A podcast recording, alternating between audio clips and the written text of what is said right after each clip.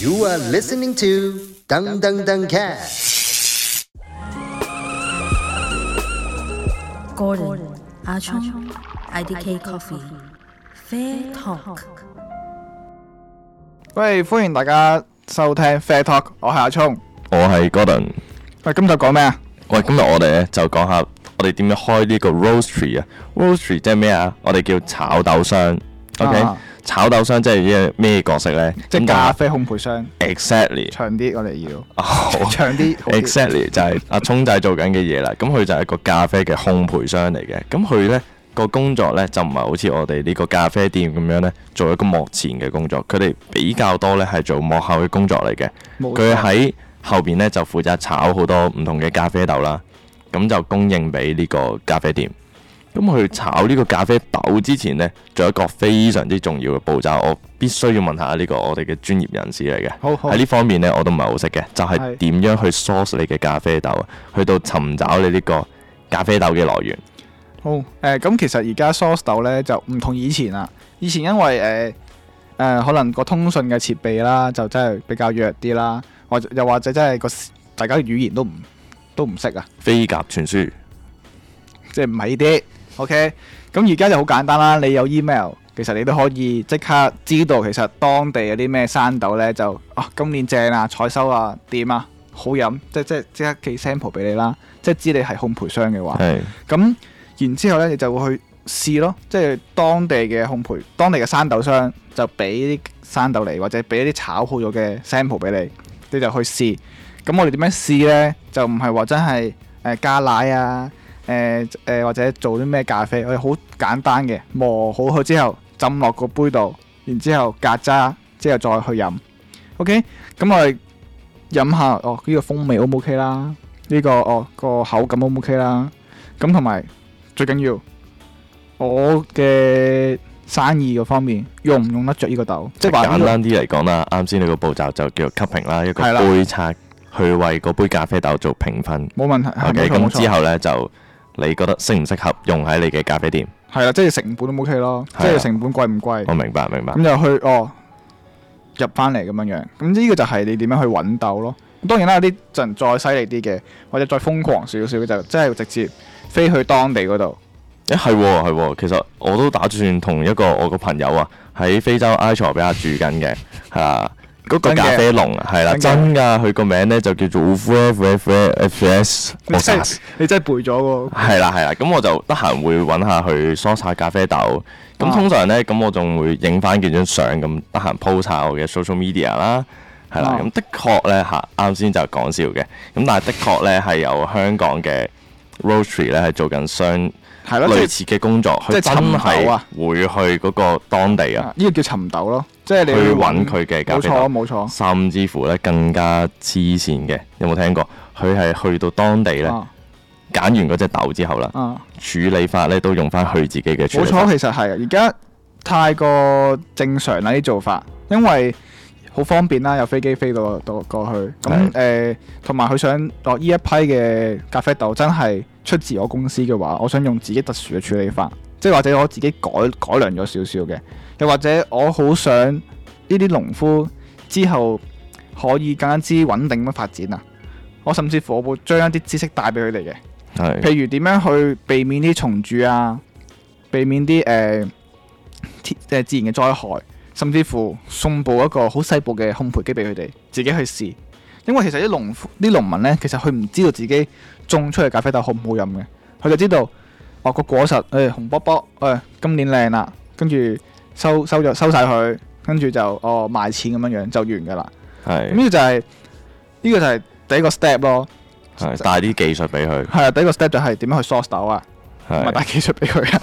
OK，咁然之後啦，到到烘焙機，係烘焙機又貴啦，真係可以俾得起首期。其實我認真㗎，我買唔起啦，即係其實好似誒、呃一啲誒、呃 brand 咧嚟自荷蘭啦、德國啦或者土耳其啦，咁其實一部烘焙機呢，睇翻佢哋個容量，即係個 capacity，佢哋嘅入門，即係佢哋嘅門檻好高嘅，即係話你要買一部一 kilo 啊兩 kilo 嘅烘焙機呢，就可能十幾萬噶啦。咁係但係之後我要買到去五 kilo、十 kilo、十五 kilo 咧，就唔係話乘翻個倍數嘅，即係唔係話誒兩 kilo 十萬，咁五 kilo 咧就係乘翻二點五咁樣樣，咁就係會遞升啦。等但係冇幾何級數上嘅，唔係即即幾萬蚊咁樣上啫，只係。係係即係可能 at the end 去到十五萬嘅都係二三十萬一部烘焙機咁樣樣，十五 kg，差唔多啦，唉，係啊十係即十五 kg。咁呢個都係個其實開個 rotary 最貴嘅成本之一。咁第二個成本咧就係、啊，即係我哋唔好講生豆先啦，我哋講啲硬件嘢先。咁就係嗰個場地點去裝修啦。咁就睇下你自己會唔會選擇想要嗰個食品製造廠牌，呢、個好緊要嘅，因為根據香港法律呢 o k 陣間嚟咗一個法律台咁樣樣，我哋賣所有嘅嘢咧，唔係所有嘢啊，所有嘢咖啡豆呢係唔需要有呢個食品製造廠牌嘅，真嘅，呢個係香港法律嚟嘅。係你繼續講，啊，咁其實咁同埋好傻豬嘅喎，你整個牌出嚟，個牌咧淨係跟翻嗰個地方嘅啫喎，唔係跟你嘅人名嘅喎。咁如果你租呢個場，下年業主加你租嘅時候，你仲做唔做落去咧？如果你唔做，揾新地方又整重新整多次嘅咯。咁你變相你係幫業主整好咗個裝修，整好咗啲通風喉、啲冷氣機、誒、啲防火嘅設備，然之後個業主加你租，逼你走。咁你啲嘢咧就白白俾咗業主啦。OK，咁就唔抵咯，成件事係開 grocery 個危險就係驚加租，得嚟啦。咁可唔可以咁你講？或者開 roaster 好驚要搬地方咯。係係。你係咁你你知唔知一袋生豆幾重啊？嗱，我唔講生豆啦，淨係部 roastery，喂嗰部 roaster 都貴啦，都即係貴啦好重啦，你要運送嗰部誒十幾 kg 欸嘅炒豆機，係啊十幾 kg 咧係講緊你炒豆個量喎，嗰部嘢啊，個成即五百 K 啦，起碼。嗯係五百 kg 啊嗰部你嘢，有冇見過之前上年有個香港本地企業好出名嘅哦有， T 字頭嘅，我知係啦，咁成部機本 lift 口入唔到，成部機吊上去天， 吊吊上去，有幾日吊上去，然之後喺個窗度入落去，我哦真係打側跟住喺個窗嗰個位，攝落去咯，再真凍翻係起部機咯，唔知要幾錢啊？呢度超級貴，唔係講笑真係唔係係啊講笑我揾吊機揾吊機去做，係啊，要玩。咁烘焙機講完啦，就到一啲誒誒平時一啲誒、呃好似你封口機啦，封口機啊，即係你係 pack 豆之後 pack 完啦，你要封口咁呢啲都唔係好貴嘅啫。咁其實最貴都係行唔開，都係一啲部烘焙機啦，睇翻你想要幾多生豆啦，嗯，然之後其他嘅一啲硬件嘢。濕控啊嗰啲使唔使做嘅？即係做一啲濕度控制，係啦，就唔哦，咁會話如果你啲真係生好豆着濕好啊着重咁嘅樣 quality 嘅話，你真係要有一個誒、呃空間係可以控控温嘅，即係長時間開住冷氣嘅，同長時間會保 keep 到濕濕度嘅一個空間啩，仲仲有一支貴咯。呢啲係啊好瘋狂㗎咧，呢啲呢啲呢啲烘焙商，即係佢好注重 quality 嘅，係有嘅，真係有嘅係。啦啊但香港我唔見有啊係係好啲嘅，咁樣係係。好啲嘅，因為生豆都係一個有機物嚟㗎嘛，咁但係就唔多人會咁做啦。就真係唔多我啦。哋我哋當撇除咗呢一樣嘢先啦。嗯咁一般嚟講，你開個咁嘅 roaster 誒 roastery 嗯啊，成本及唔及得上開一間鋪其實成本平好多，講真嗰句。平啲嘅？啱啱所講啦，即係上一集就話咩咩啊嘛，開咗二百間啊嘛，係咪？係咁其實呢段時間都開好多間 roastery 嘅喎，啊，係即係細有細噶啦，即係多數都係細嘅啦，因為其實個門檻太過容易啦。 home roaster 即係係咯，其實你好似新蒲崗啲地方，你租個租個位都係六七千蚊啫嘛。係 OK，咁如果當然啦，你做 roastery 一個好緊要條件就一定要有窗，你唔可以有一個密室，你唔可以劏房咁樣樣嘅。有窗，因為要排走啲煙。咁貴少少咯，到八千蚊好冇？咁然之後你買部好細部嘅，即係當然啦，我啱啱所講啦，有德國 brand、荷蘭 brand，當然都有啲大陸 brand 噶嘛，係咪先？大陸 brand 平啦，平啦，OK，我哋叫性價比高，冇講平嗰啲。 然之後呢，咁你就可能你十零廿萬，即係十萬蚊都搞掂啊！成件事 OK 就開咗出嚟噶啦。咁自己，所以咪有啲人係會正職有份工打啦。誒，同埋咧啊 roastery 你唔使對外喎，你啲裝修你唔使裝到好靚喎，嗯，係咯。最如果緊要方便自己如果工你作唔需要去教人沖咖啡嘅話，都係係啦，最緊要個窗嗰度開個窿，咁我伸支排氣喉出去。冇 OK？錯，喂，但係咧，我係路過，我係 Roller，大家好。咁但係咧，開一間烘焙嘅鋪頭咧，其實我見你話平過開店，我唔係好明嘅，啊因為咧有一啲機器係好乸貴噶嘛，幾十萬一部噶係嘛啊，同埋、你都知啦，開得呢啲店嗰啲咖啡人啦，唔好話淨係咖啡師啦，都有佢個執着同埋堅持嘅時候咧，佢哋未必肯用國貨噶嘛，係咪？係啊。咁所以咪最後係會貴過開店咯。就咁睇價差呢，似係貴過開店，但係睇翻個租呢，一定唔會。你諗下，誒、呃好似觀塘嘅例子啦，你三萬蚊呢都有二千尺地方，係咪？即係講緊係工廠入邊喎，即係唔啊好係大地唔係地鋪喎。你地鋪二千尺幾多錢咧？啊十萬蚊啦，要係咪先？即係講緊係嗰個租金都平咗好多嘅，其實。係加上你唔一定要二千尺噶嘛，你可能你一千尺就萬零蚊，萬中已經有交易噶啦。個按金又細啲咧，係咯，即係成件事係會細好多嘅，你一個人炒成一斗，同埋同埋你又唔需請個要咖好啡師多哇人。周遠嗰個 profit。你又唔需要請好多人嘅喎，其實做呢行即係做係啊烘焙，你可能即係好似我而家都係一腳踢㗎，係咪先？係因為你都係誒唔因為個時間比較彈性啲嘅，相係對上咁同埋誒，其實嗰個毛利啦都唔藏私啦，同咖啡其實都咖都高過咖啡少少啦，個成本。少少即係啦，高過半杯咖啡少少，你可能咖啡兩兩至三成。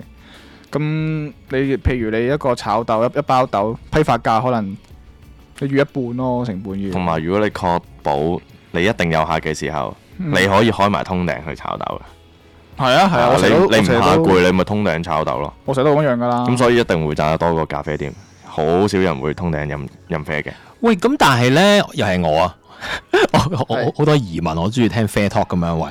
咁但係如果你開完，呃你整完啲咖啡豆，你點樣去認識嗰啲嗰啲其他咖啡店嘅人？我喂，我要賣俾你啊！喂，呢一步會唔會搞好耐都上唔到軌道咧？哦，呢一步咧好有經驗啦。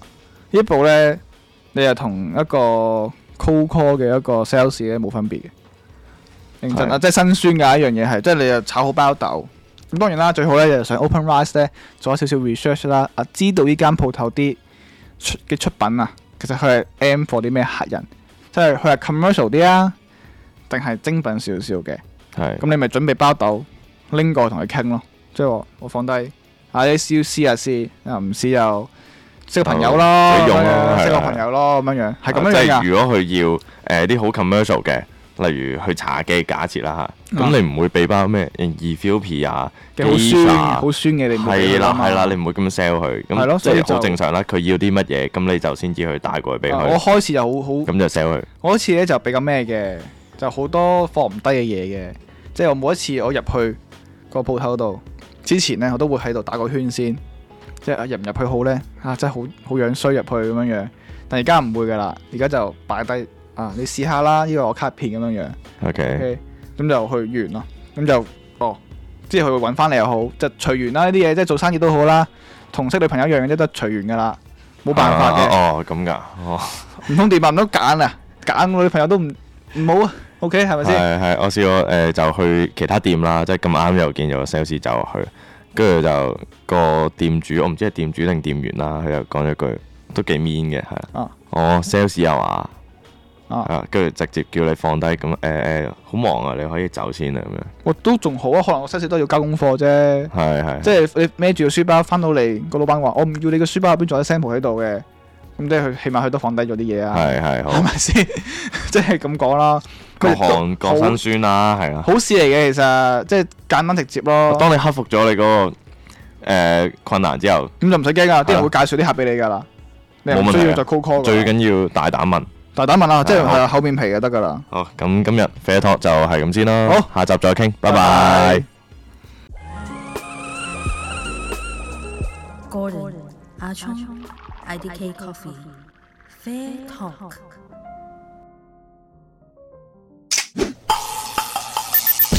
You are listening to Dung Dung Dung Cat.